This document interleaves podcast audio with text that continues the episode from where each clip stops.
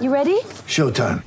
On May 3rd, summer starts with The Fall Guy. Let's do it later. Let's drink a spicy margarita. Make some bad decisions. Yes. Audiences are falling in love with the most entertaining film of the year. Fall guy. Fall guy. Fall guy. That's what the poster said. See Ryan Gosling and Emily Blunt in the movie critics say exists to make you happy. Trying to make it out? Nope. Because I don't either. It's not what I'm into right now. What are you into? Talking. Yeah. The Fall Guy. Only in theaters May 3rd. Rated PG-13.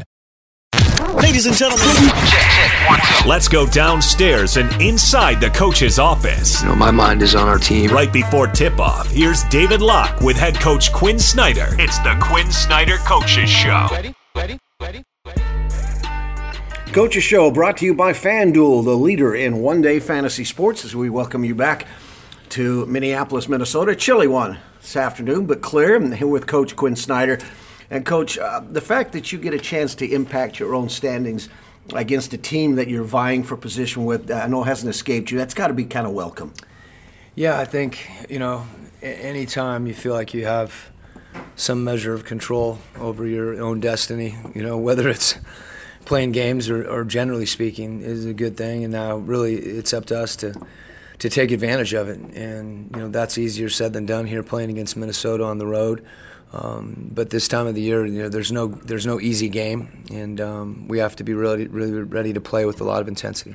This uh, has become quite a rivalry between you and the Timberwolves. Years ago, Hot Rod used to call them the pesky Timberwolves. They've gone beyond pesky. They're pretty tough. Well, they are, and, and you know they they've had a terrific year. Uh, obviously, you know up until when they lost Jimmy Butler, they were one of the top couple teams in the West, and, and still are in many respects. It's just like any team trying to absorb an injury.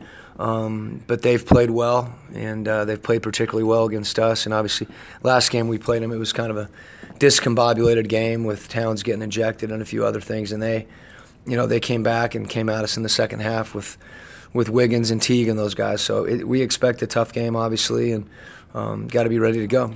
Where does this team give you the most problem?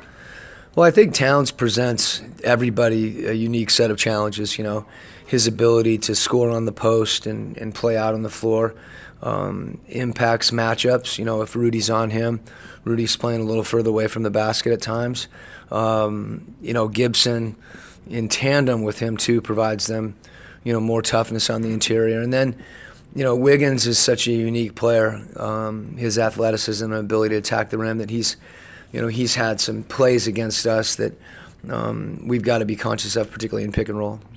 We know every game obviously is important. Is there anything you can do as a coach to relieve the pressure of, of the playoff pusher? Does every player have to deal with it individually?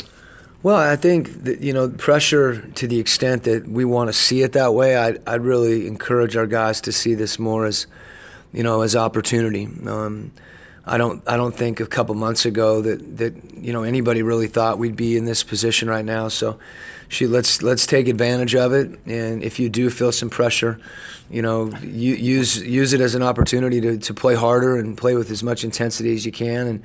And um, let's let some of that work in our favor. Coach, thanks very much. All right, good to have you back, Steve. It's nice to be here. Tip off just ahead here in Minneapolis on the Jazz Radio Network.